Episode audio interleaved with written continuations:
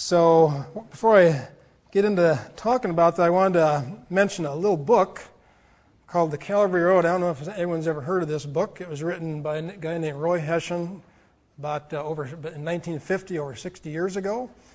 And I consider it one of the best Christian books I've ever read because it is small. It's only just about 120 pages. And it, it, it, gets to the point. It says so much that really matters when it comes to living a genuine Christian life. And it says it with clarity and simplicity, and that's why I like it. And it's one of the books that I read early in my Christian life as a young man that really affected me and, and really showed me that there was more to my faith than just going to church and, and knowing truths about the scripture, but there had to be a heart reality there more. And I highly recommend it to everyone. It's uh, one of the best I've ever read. So just first for what's worth, and I, and I mention that is because the principle that it talks about, at least one of the principles, principle of brokenness, is uh, keeps has kept coming up for me in my life, and it's uh, time and time again, and and uh, and so I thought uh, when it comes to talking about manhood, us men need brokenness, or God cannot use us. So that's what this sermon's about. Let's see if I hit the forward button. There we go. Hey, it works. Awesome technology. Yeah. So we're going to start off by talking about the description of Christian brokenness. And you notice that uh, if you look in the dictionary, you won't find brokenness. It's, it's sort of a made up word within Christian circles. You find broken, you know, breaking and all that, but, but in the noun form, you don't find it. And maybe they, maybe, you know, being broken is what's used, but brokenness. And so if you've never heard that term, um, I'm using it in this sermon to ex- express, um, as you'll see as, t- as we go on here. So let's start by looking at what brokenness is not. And I want to do that because quite often, you know, these words can have a lot of different meanings. And in this case, um, you know, when we think of broken or brokenhearted, a lot of different ideas can come to mind. I want to make sure we filter out the ones that don't have to do with uh, the principle that I'm trying to get at in this message. So, what brokenness is not, and there are several points under here. And first one is that a broken heart is, or what it's not, is a broken heart that's due to tragedy or hardship. And I got a couple examples from Scripture there talking about that. Uh, Proverbs 17:22, a merry heart does good like medicine, but a broken spirit dries the bones. And a similar one, uh, Proverbs 18:14, the spirit of a man will sustain him in sickness, but who can bear a broken spirit? Now, now that's talking about the reality of intense emotional stress or, or hurt because of something that's happened in one's life. And that's not the shade of meaning that I'm getting at as far as the principle I'm talking about today. That, that is something that can happen to all of us, and God can use that kind of thing to bring about the brokenness that I'm going to talk about. So again, we're not talking about uh, uh you know broken hardness. We hear the phrase, "Oh, she died of a broken heart." I'm not talking about that um, kind of brokenness. What else is brokenness not?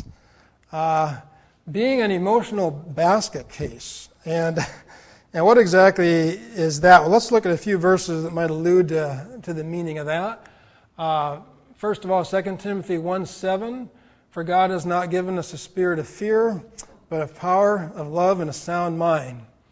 All right, and another one, uh, Proverbs 19:3, the foolishness of a man twists his way, and his heart frets against the Lord. A different translation would say, um, the, a, fool, by his own actions, he just ruins his life, and his heart rages against the Lord.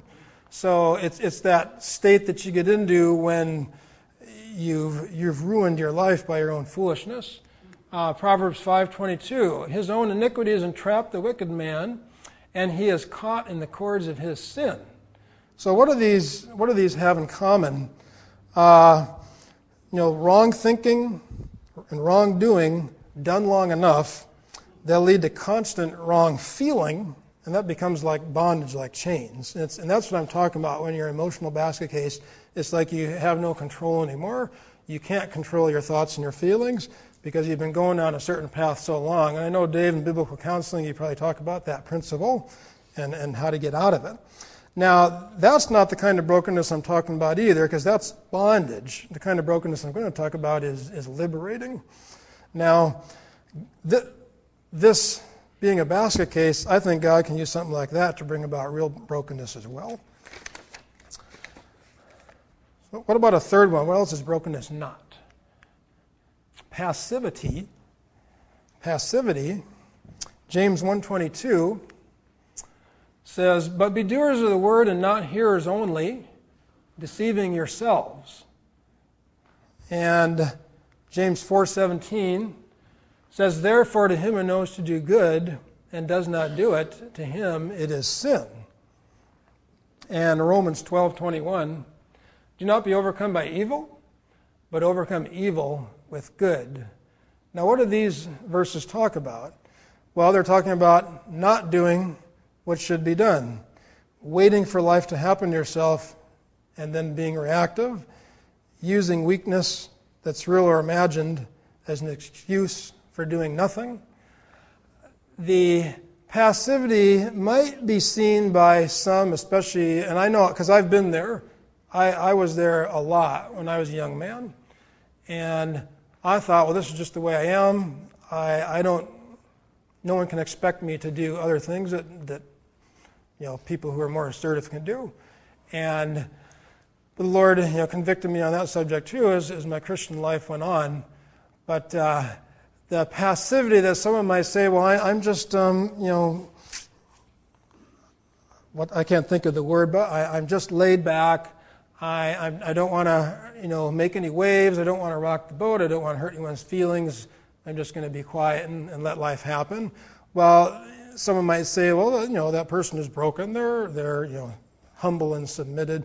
But it's, that's not the kind of brokenness we're talking about either. That's a, a false sense of brokenness. That's not the way the Lord would have us be. Uh, and, and now, this final term here in, under this section sort of in, encapsulates all those. It's uh, what else is broken? brokenness not? It's being a Melvin Milquetoast. Has everyone heard that, that phrase, that idiom? Uh, it's, uh, it actually comes from a, a comic strip back in the 1920s. A character was named Casper Milquetoast, and he just had the, the quality of being um, weak and bland and you know timid, and, and uh, apparently it caught on in society, and, and so that's, that's where that term comes from. But talking about when it relates to a man, in manhood, you know, it's a, it's a cliche for a weak, ineffectual, bland person, a man lacking the more masculine traits such as strength, courage, leadership, being proactive, perseverance, and endurance. But you know, if, if someone lacks all those, God can even use that to move a man toward real brokenness. Uh, so, in each of these cases, I think God can use the wrong kind of brokenness to move someone towards how he really wants them to be broken. So that's a little bit of what brokenness is not. Let's look at um, what brokenness is. That's the definition we're waiting for. Now, you know, there's, a, there's some spiritual concepts that are more intangible than others. You know, some are really easily understood, and others are just more vague and take a lot more description. And th- this is one of those that it's sort of a underpinning type of concept, which is it's a foundational one that when we have it, then the other ones that are more visible are, are easier to see. So I'm, I'm going to attempt here to put some flesh on this spiritual attitude of brokenness, and what we're going to do is we're going to look at the life of King David, a man after God's own heart, and we're going to look at um, 1 Samuel 13, 13 to 14. That's where the phrase man after God's own heart comes from. Uh, and Samuel said to Saul, You have done foolishly. You have not kept the commandment of the Lord your God, which he commanded you. For now the Lord would have established your kingdom for, over Israel forever. But now your kingdom shall not continue. The Lord has sought for himself a man after his own heart. That's where that saying comes from and he's talking about David. And the Lord has commanded him to be commander over his people because you have not kept what the Lord commanded you. Now, that just shows us where that title, one of those titles for King David's character, comes from. But the and the background, of course, was you know Saul was the first king of Israel that God had chosen. Samuel had anointed him.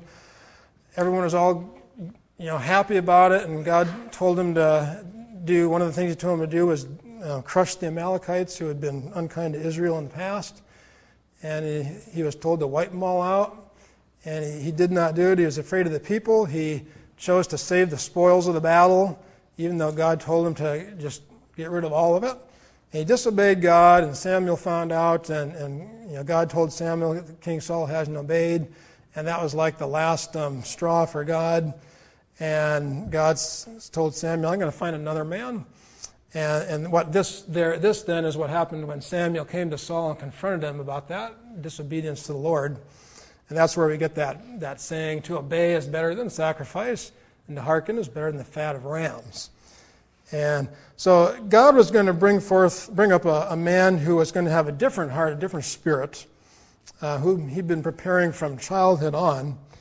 And you know, there's many events in King David's life where his brokenness before the Lord is lived out, and we're going to look closely at just one and make a vague reference to a few others. Let's look at uh, brokenness manifested in King David's life now. We're going to look at it from 2 Samuel 16, 5 to 13. You have to, if you want to follow in your Bible, you may. I'm going to read it out of the scripture here. And also chapter 19, verses 15 to 23. This is a story where you know, King David had been king a while. And of course, he had quite a few different sons through his different wives. And one of those um, uh, sons was Absalom. And Absalom had gotten too big for his britches and thought that he would try to captivate the hearts of Israel and, and make everyone think that if he was king, he could do a better job than his father. And we find that um, eventually he plans, he's treasonous and he plans to you know, take over the kingdom. And when David finds out about it, um, he evacuates Jerusalem and takes all the king's household with him and all his um, mighty men, just everyone who's loyal to him, they, they go with him. And, and as he's leaving Jerusalem, uh, one of the things that happens, is he comes across this guy named Shimei who's calling curses down on him. And this is where we pick it up in chapter 16, verse 5. Now, when King David came to Bahurim, that's a city just past the Mount of Olives as you're heading east of Jerusalem, it would have been back then. So when King David came to Bahurim, there was a man from the family of the house of Saul, whose name was Shimei the son of Gera, coming from there. And he came out cursing continuously as he came. And so he's from the house of Saul. And of course, the house of Saul had a lot of uh, bad blood towards um, David because Saul was the one who was deposed and David set up as king. By the Lord's doing, of course, the household of Saul, those who were left, had a grudge even though it was the Lord's doing and the Lord's judgment. So this man came out cursing continuously as he came, and he threw stones at David and at all the servants of King David. And all the people and all the mighty men were on his right hand and on his left.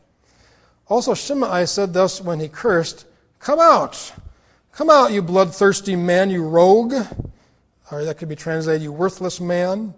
The Lord has brought upon you all the blood of the house of Saul, in whose place you have reigned. And the Lord has delivered the kingdom into the hand of Absalom, your son. So now you are caught in your own evil, because you are a bloodthirsty man. Then Abishai, the son of Zeruiah, said to the king, Why should this dead dog curse my lord the king? Please let me go over and take off his head. And the king said, What have I to do with you, you sons of Zeruiah? So let him curse, because the Lord has said to him, Curse David. Who then shall say, Why have you done so?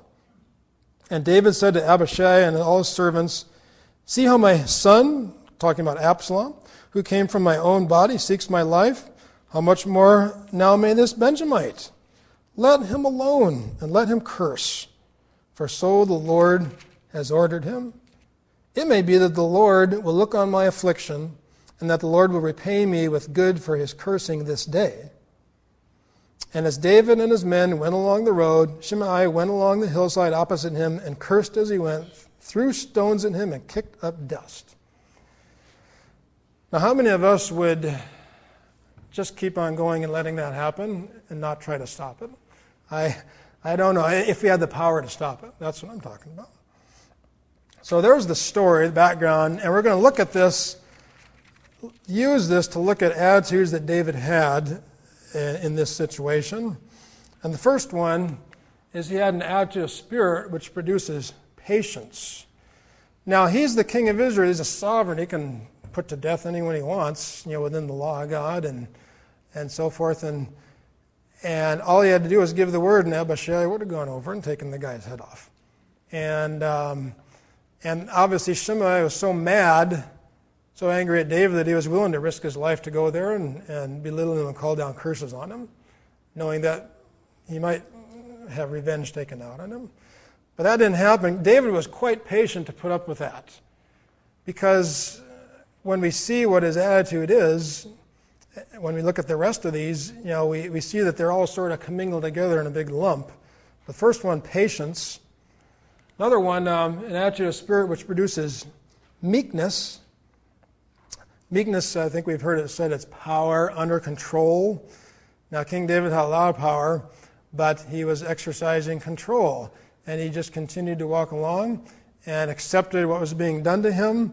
Uh, he was, in fact, a lot of times as you read about King David's life, I think a lot of the men who served him sometimes got a little frustrated with how meek he was and how, how merciful he was often to people. Uh, but that's because he, a, he was a man after God's own heart. And maybe these other guys weren't as much. Well, another thing we get from there an attitude of spirit which produces surrender to God's sovereignty. Where do we get that out of there? Well, it's when he said, um, See how my son, who came from my own body, seeks my life? How much more now may this Benjamin? Let him alone and let him curse, for so the Lord has ordered him. It may be that the Lord will look on my affliction and that the Lord will repay me with a good, good for his cursing this day. David was willing to be surrendered to what God was allowing to happen. Now, I, I suppose he could have stayed in Jerusalem and tried to, tried to battle to the death, but he was wiser than that. And he wasn't, he wasn't going to try to stop his son from taking over. Because he, to some degree, when you look at his background, when you see the whole story of his life, he must have been thinking that perhaps maybe his time was done and maybe the Lord had it with him and it was time for him to go. Maybe it was time for someone else to be king.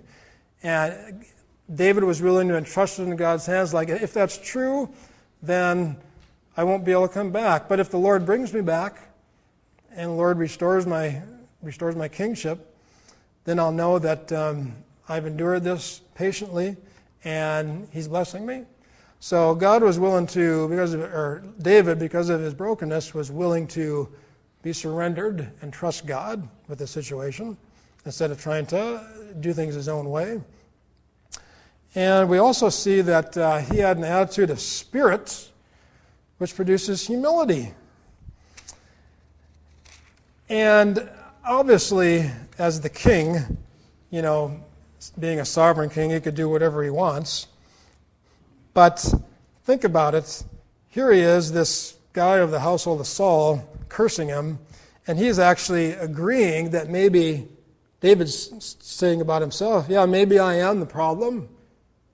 God perhaps has called this guy to curse me, has put it on him to curse me because I have been the problem of everything bad that's going on in Israel. And maybe it's time Maybe it is time for me to go. He was humble. He was willing to think first, maybe the problem is with me, before he was thinking maybe it's somewhere else. Finally, in this from this passage, an attitude of spirit which produces mercy. Well, when we look forward to actually, you know, I didn't even read the, the second section here. Let's go to chapter 19, verses 15 to 23, because that's where we get this uh, mercy thing from. Chapter 19, starting at verse 15. Then the king returned. This, this is you know, after Absalom was defeated. You know, uh, one of um, David's army generals, Joab, disobeyed David's commands. David had told him, hey, if when Absalom and his army comes after us, you go out to fight him, see that no harm befalls Absalom. Yet when Absalom was caught in a tree by his hair, and Joab found out about it. Joab went and killed him with spears. disobeying David's command. David later found out about it, and of course, um, he had to live with that spirit and Joab the rest of his kingship. But uh, uh, because Absalom was killed, David was able to come back. And we fast forward to now where they're coming back over the Jordan because they had gone over the Jordan to the east to get away, and now they're coming back to the west over the Jordan River, back to Jerusalem. And Shimei, who, who understands now that um, Absalom's been conquered and David's coming back, Shimei is quaking in his boots because, you know, this guy who he cursed and him get away with, he's coming back now. So this is, this is what we see happen. Uh, verse 15 Then the king returned and came to the Jordan, and Judah came to Gilgal to go to meet the king, to escort the king across the Jordan. And, and Shimei, the son of Gera, Benjamite, who was from Bahurim, hastened and came down with the men of Judah to meet King David. And there were a thousand men of Benjamin with him, and Ziba, the servant of the house of Saul, and his fifteen sons and his twenty servants with him. They went over the Jordan before the king. Then a ferry boat, they had ferry boats back in those days. Hmm. Then a ferry boat went across to carry over the king's household and to do what he thought good. Now Shimei, the son of Gera, fell down before the king when he had crossed the Jordan. I think that was the proper thing for him to do. Then he said to the king, Do not let my lord impute iniquity to me, or remember what wrong your servant did on the day that my lord the king left Jerusalem, that the king should take it to heart. For I, your servant, know that I have sinned. Therefore, here I am, the first to come today of all the house of Joseph to go down and to meet my lord the king. But Abishai, here's Abishai again, the son of Zeruiah, answered and said, Shall not Shimei be put to death for this, because he cursed the Lord's anointed? And David said, What have I to do with you, you sons of Zeruiah? There's that statement again. That you should be adversaries to me today? Shall any man be put to death today in Israel? For do I not know that today I am king over Israel? Therefore the king said to Shimei, You shall not die. And the king swore to him. So there you see mercy, full and free, coming to this man. And you see later on, only once, once Solomon, David's son, took over the kingdom, that then Solomon gave Shimei a test of his faithfulness, and he failed it. So then Shimei was executed at that time, but that would have been years later. So this guy lived under David's mercy all that time, then he still screwed up and still um, paid for it. Now, you know, we could go to other episodes in David's life. But I don't have the time for all that. Just a, a brief, really quick mention. And, and from those other episodes, we could see more qualities that the of attitude of spirit of brokenness produces.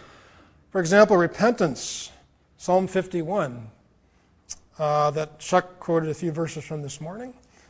Um, David had committed adultery and then murdered to cover it up um, with Bathsheba and then Uriah the, and sent Uriah to the front lines. It was killed, and Nathan the prophet came and confronted him, and, and he broke and admitted his wrong, and God uh, chastised him severely.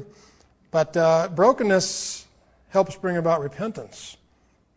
And it'll bring about immediately, if it's there, you know, if the brokenness is there and ready, then the repentance can come ready you know, immediately also. It took a while for David. He wasn't broken for a long time until Nathan came to him. Another one, love. You know, he loved his son Absalom. He loved Jonathan, the son of Saul. He even loved Saul. He, didn't, he wouldn't destroy Saul, even though Saul was going after him. He had many chances to destroy him, and he would not. He said, I will not touch the Lord's anointed. He feared God. He, he loved Saul. I'm sure he probably wanted Saul to change. And he, I'm sure he wanted Absalom to change. He probably felt guilty that, that it was because of his own failures, maybe that Absalom was the rebel that he was and, and caused the problems that happened. Uh, he made a covenant with Jonathan, the son of Saul. He, he, he was a man of love. Also, kindness.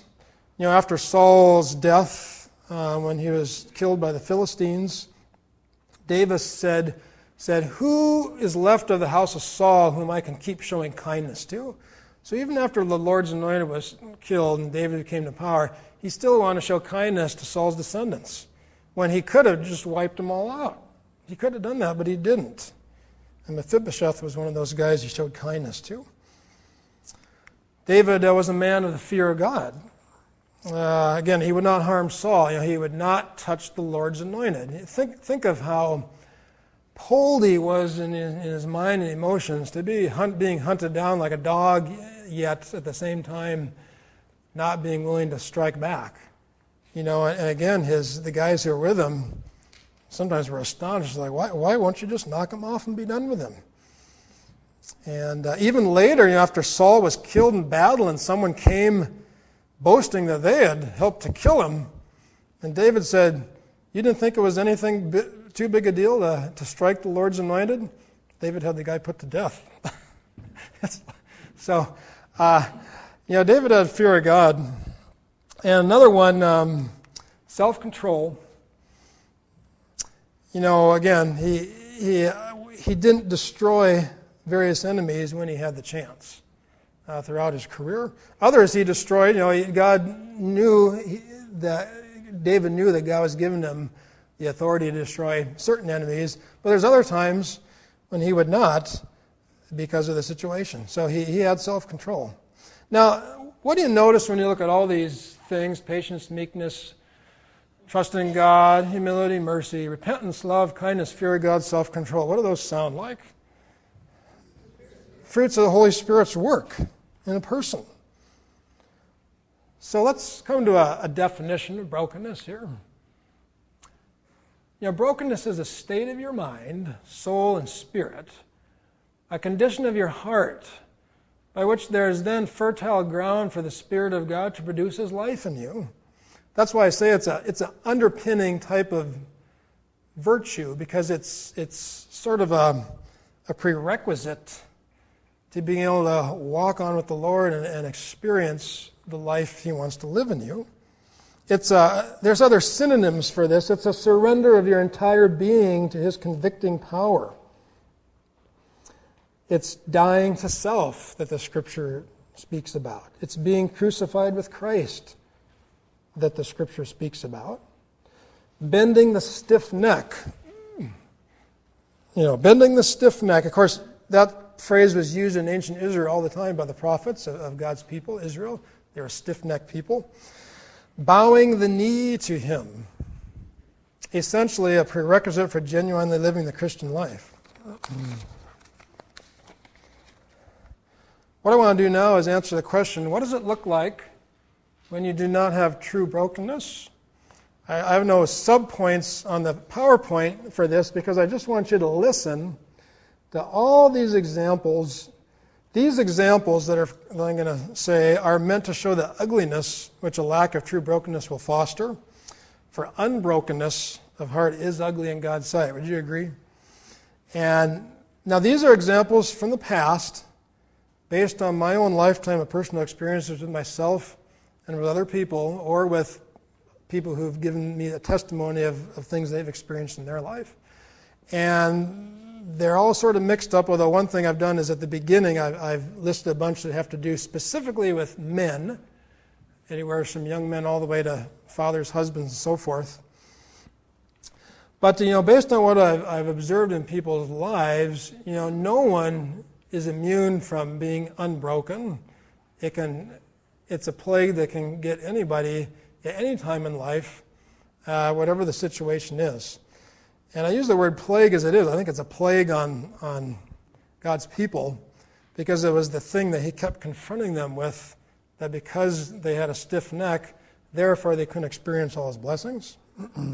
now, as I give these examples, I want to be very clear to say none of these are allusions to Pastor Dave or any fellow leaders that I work with. Okay, because I'm going to be, a lot of these are talking about relationships within the body between people who come to church and leaders between you know it's just talking about a lot about relationships. And some of them have to do with church leaders and so forth. These are things i've experienced. I served in leadership in, in previous church and there's just um, I've, I've seen all these and so I, I sat down and i tried to come up with as many examples i could think of without going too far but i got enough that you get, get a picture here so i'm going to i'm to read these off and you can just try to listen. I don't think you'll be able to write them all down because I don't have the time to read them slow enough. So just, just listen. And here we go. What does it look like when you do not have true brokenness? A Christian man who places more value on his own pursuits than on being a part of the body of Christ and shows it by where he spends his time and money. A Christian man who is silent about his faith when around unbelievers. The husband who easily sees the sins of his wife while downplaying or excusing his own sins. A husband who has a cold war with his wife and does not make the first move to resolve it. I'm guilty. I've learned my lessons. Uh, the father who refuses to admit to his wife and children when he is wrong and he knows it. A father who abandons his role to shepherd his children spiritually. A single Christian man who ignores God's principles for choosing a marriage partner and dabbles with an unbelieving woman or otherwise uses the world's ungodly methods.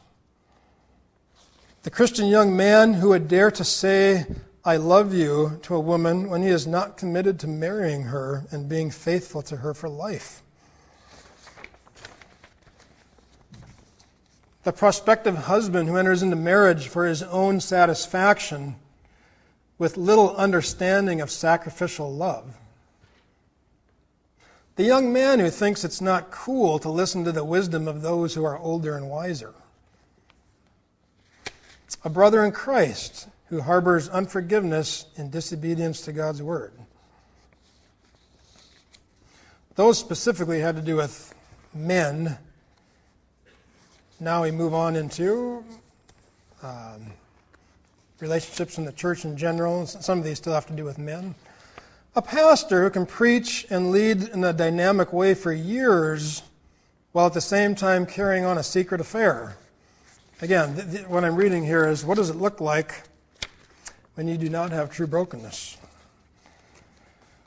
Someone who remains jealous of the success of someone else's ministry and gloats over the failure of another's. A prospective missionary who desires to go to the mission field primarily because of the potential for adventure. A church leader who carves out his or her own little niche or kingdom within the larger church body and bristles at anything which might upset it.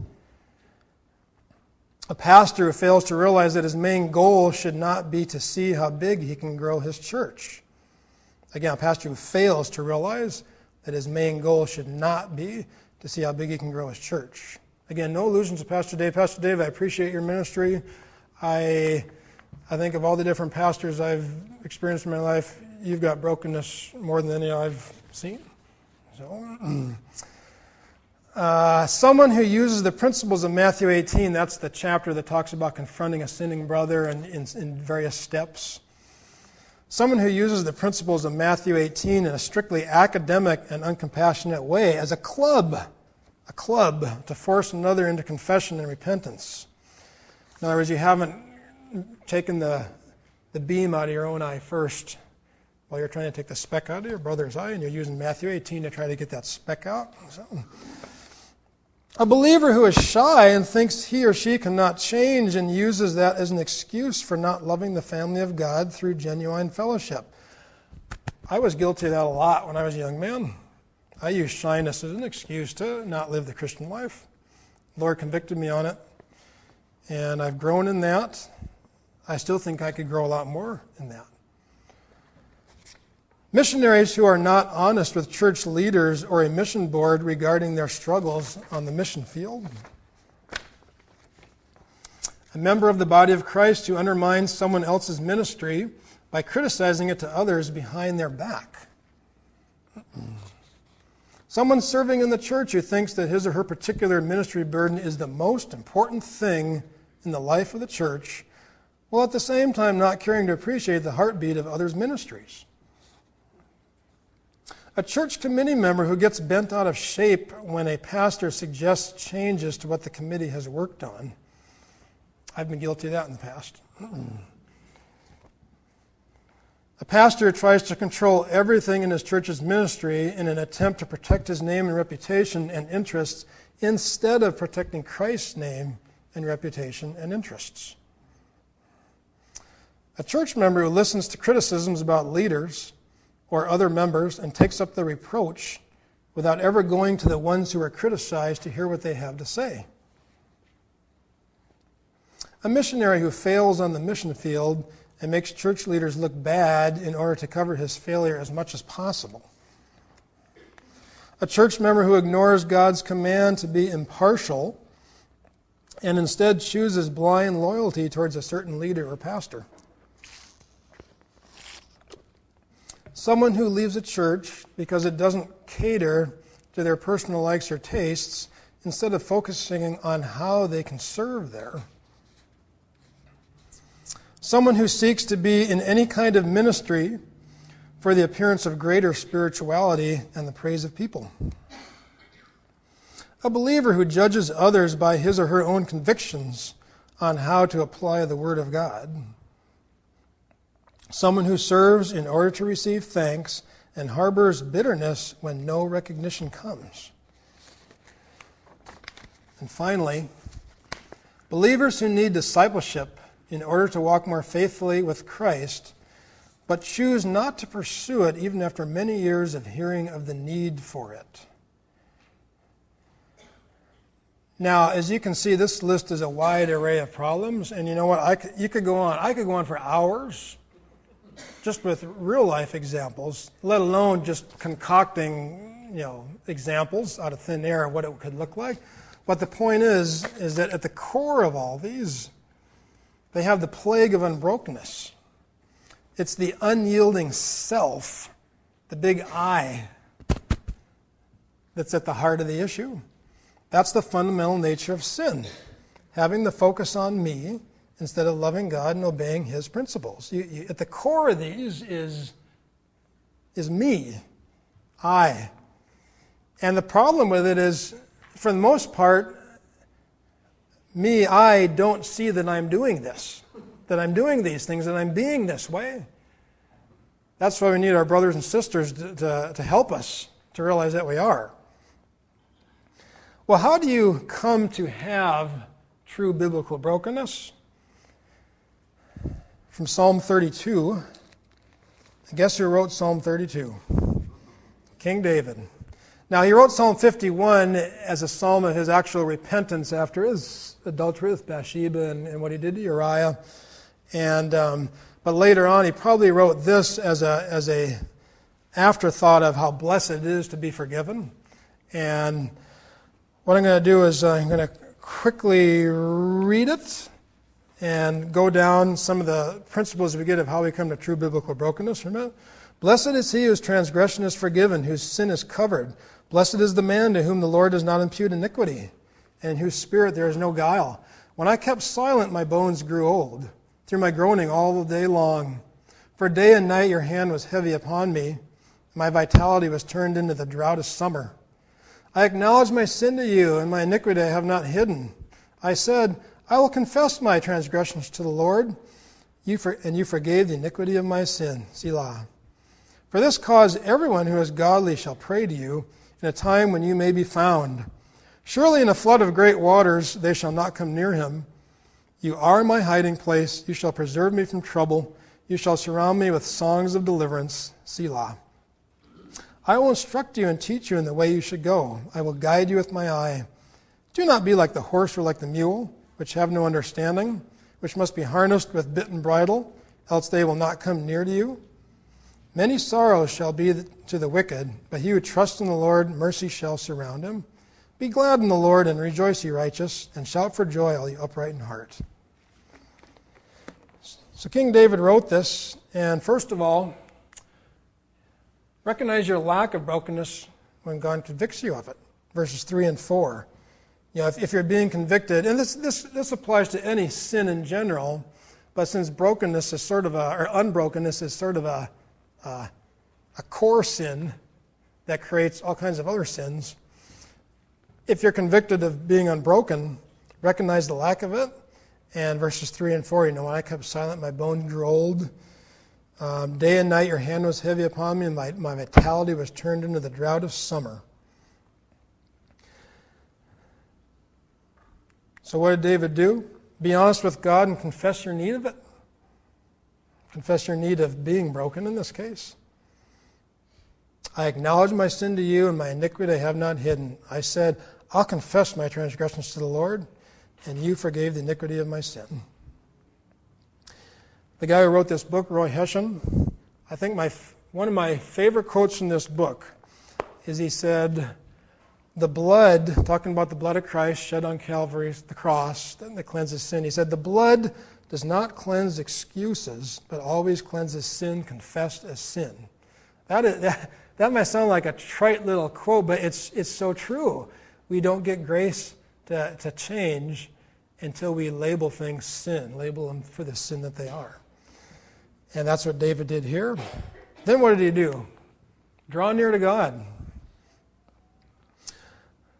Verse 6 For this cause everyone who is godly shall pray to you. Draw near to God in prayer. In a time when you may be found. Surely in a flood of great waters they shall not come near him. You are my hiding place. You shall preserve me from troubles, and you shall surround me with songs of deliverance.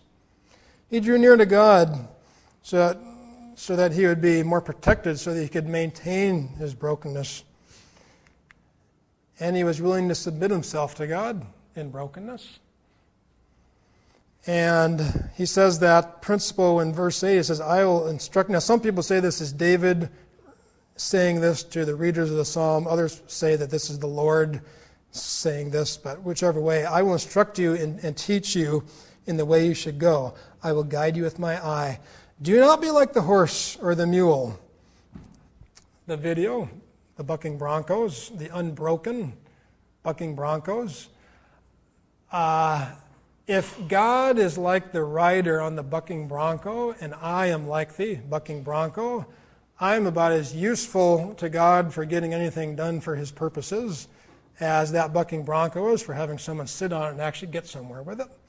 Um, that's why I like to show that because it, it, the picture, the video is worth a thousand words. Um, the, the, image of unbrokenness. And uh, but don't be like the horse or the mule, which have no understanding, or which must be harnessed with bit and bridle, that they will not come near to you. Then walk in the Spirit and deal with sin moment by moment. Uh, not from, this is two extra things I'm adding. They don't appear in this psalm, but they appear in New Testament scripture. Well known verse, uh, Galatians 5.16, I say then walk in the Spirit and you shall not fulfill the lust of the flesh. Walking in the Spirit is basically moment by moment listening to His convicting voice. And if, we, if I sin, admitting it, asking for forgiveness, receiving it, and then going on in obedience, a moment by moment thing rather than letting it build up until we have to be severely chastised and broken and then starting over again, moment by moment. And this one, I think, is really important, key Walk in the light with your Christian brothers and sisters. 1 John 1 5 to 7. This is the message which we have heard from him and declare to you that God is light and in him is no darkness at all. If we say that we have fellowship with him and walk in darkness, we lie and do not practice the truth. But if we walk in the light as he is in the light, we have fellowship with one another, and the blood of Jesus Christ, his Son, cleanses us from all sin. Now, what's this? What is this walking in the light? It is talking about transparency and honesty with all my brothers and sisters in the Lord. Transparency and honesty regarding my own sin. If, if I hide my sin, if I walk in darkness and don't confess it, then I can't be healed. Somewhere else in Scripture it says, confess your faults to one another so that you may be healed. Talking about healing from your malady of sin.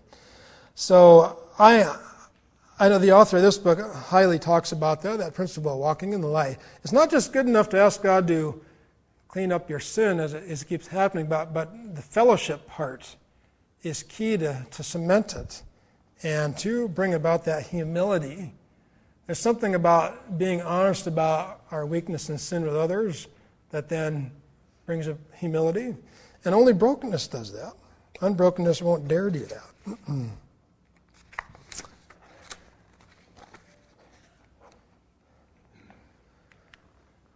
So, what does it look like when you do have true brokenness? When, when the lessons of it are learned and it's getting established in the heart as a way to be you know, instead of ignoring it. And this is where I've got to thank Jason Nightingale last week. You know, he, he preached from the Beatitudes, Matthew 5. And, you know, those Beatitudes are a very compact place in Scripture that talk about what it looks like when someone is broken in the right kind of way. So I'm not going to read them. He read them last week. What I'll do is I'll I'm not going to read them from front to, to back right now. I'll just make reference to them. You know, first thing, um, where he says, Blessed are the poor in spirit, for theirs is the kingdom of heaven. Blessed are those who mourn, for they shall be comforted. You know, when, when you have true brokenness, you'll recognize that you are nothing, and only Christ makes you something.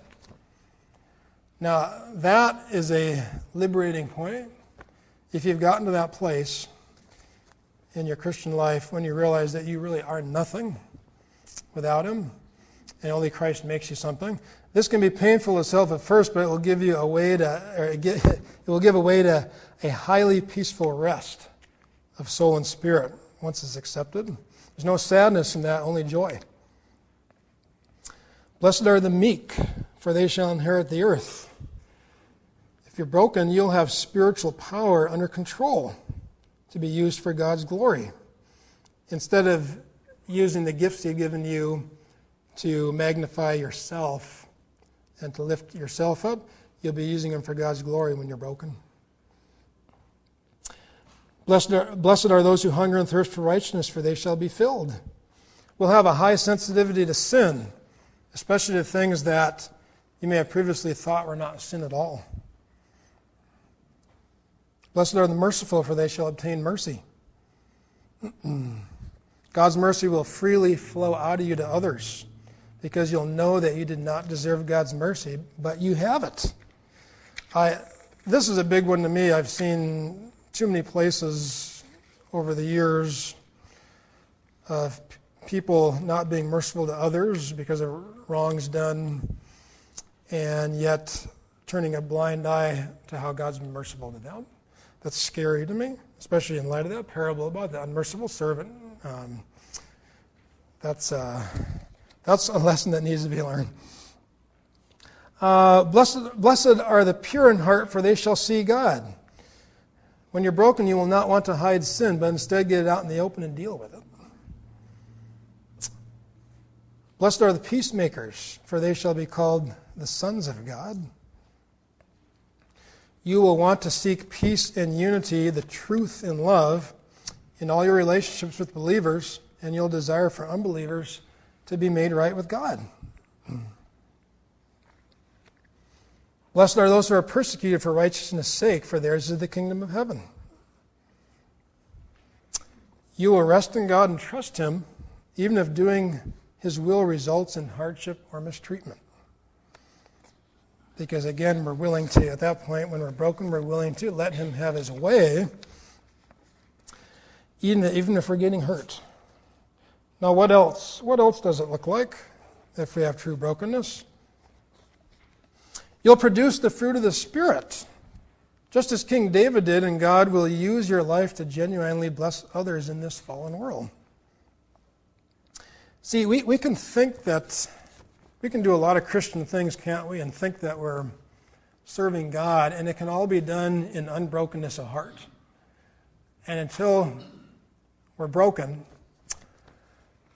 and we have that attitude, which lets us produce the fruit of the Spirit, until then, the things we're doing for Him won't amount to anything.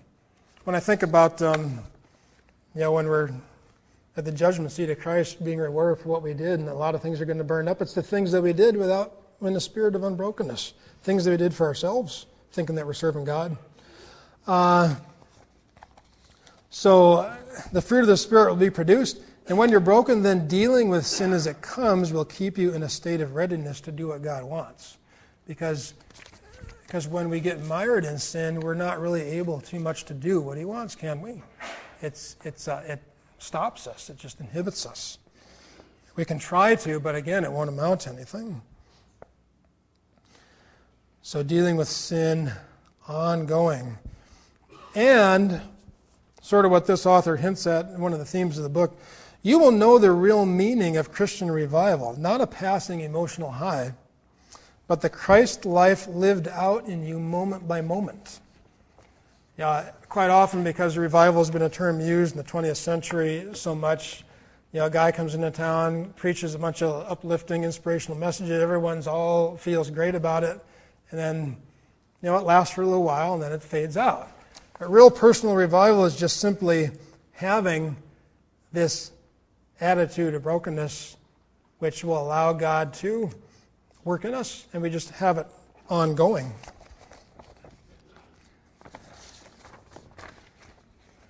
If you're broken, you'll find yourself getting frustrated at all the clutter of culture and society which dampens your spiritual life. This clutter just gets in the way of knowing and living that life of simplicity in Christ. You may find yourself even making changes so that you can run the Christian race the way God intends. So, those are uh, a bunch of thoughts on what it does look like when we have it how long do you need true brokenness? I think you've been able to tell from what I've been saying that you need to have it continuously if you are to live the Christ life continuously. Uh, it, it, does no good to be stopping and starting. It, uh, God wants us to have the joy of knowing His love and grace and mercy as we constantly deal with sin instead of letting it build up and being deceived by it and, until it builds up to a crisis where God has to chastise us and break us hard. He wants us just to keep walking steadily. God's into steadiness, and He wants us to experience that. Now, Leanna, if you want to go ahead and cue up the, the final video, go ahead and do that now. And let me know when you're when you think you're ready. But uh, at the beginning video, you saw a bunch of unbroken bulls and, and uh, horses, broncos, that they use for rodeo. And now what we're going to do is we're going to contrast that with a horse that's, that's broken and useful for its rider to actually get somewhere and, and do something. And you're going to get the first person point of view. We're going to first look at one of these clips, just a short clip from the rodeo session.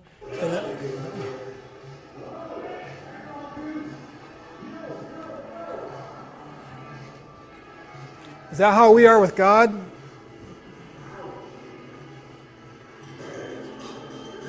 Or are we like this horse here? This is an equestrian um, event where someone's riding a horse and they have a camera on their, probably on their chest here, on their helmet. And they're jumping over things and but obviously the horse knows its rider well and the rider knows the horse well. The horse is broken. It's useful to the, its master. With, with no effort at all, it can go over obstacles and go wherever its rider wants to take it. It doesn't resist. The rider will give it a pat on the neck, encouraging it, just like God will give us a pat on the back when we're, when we're walking with Him. And it all works together in a beautiful way when it's right. You can go up hills.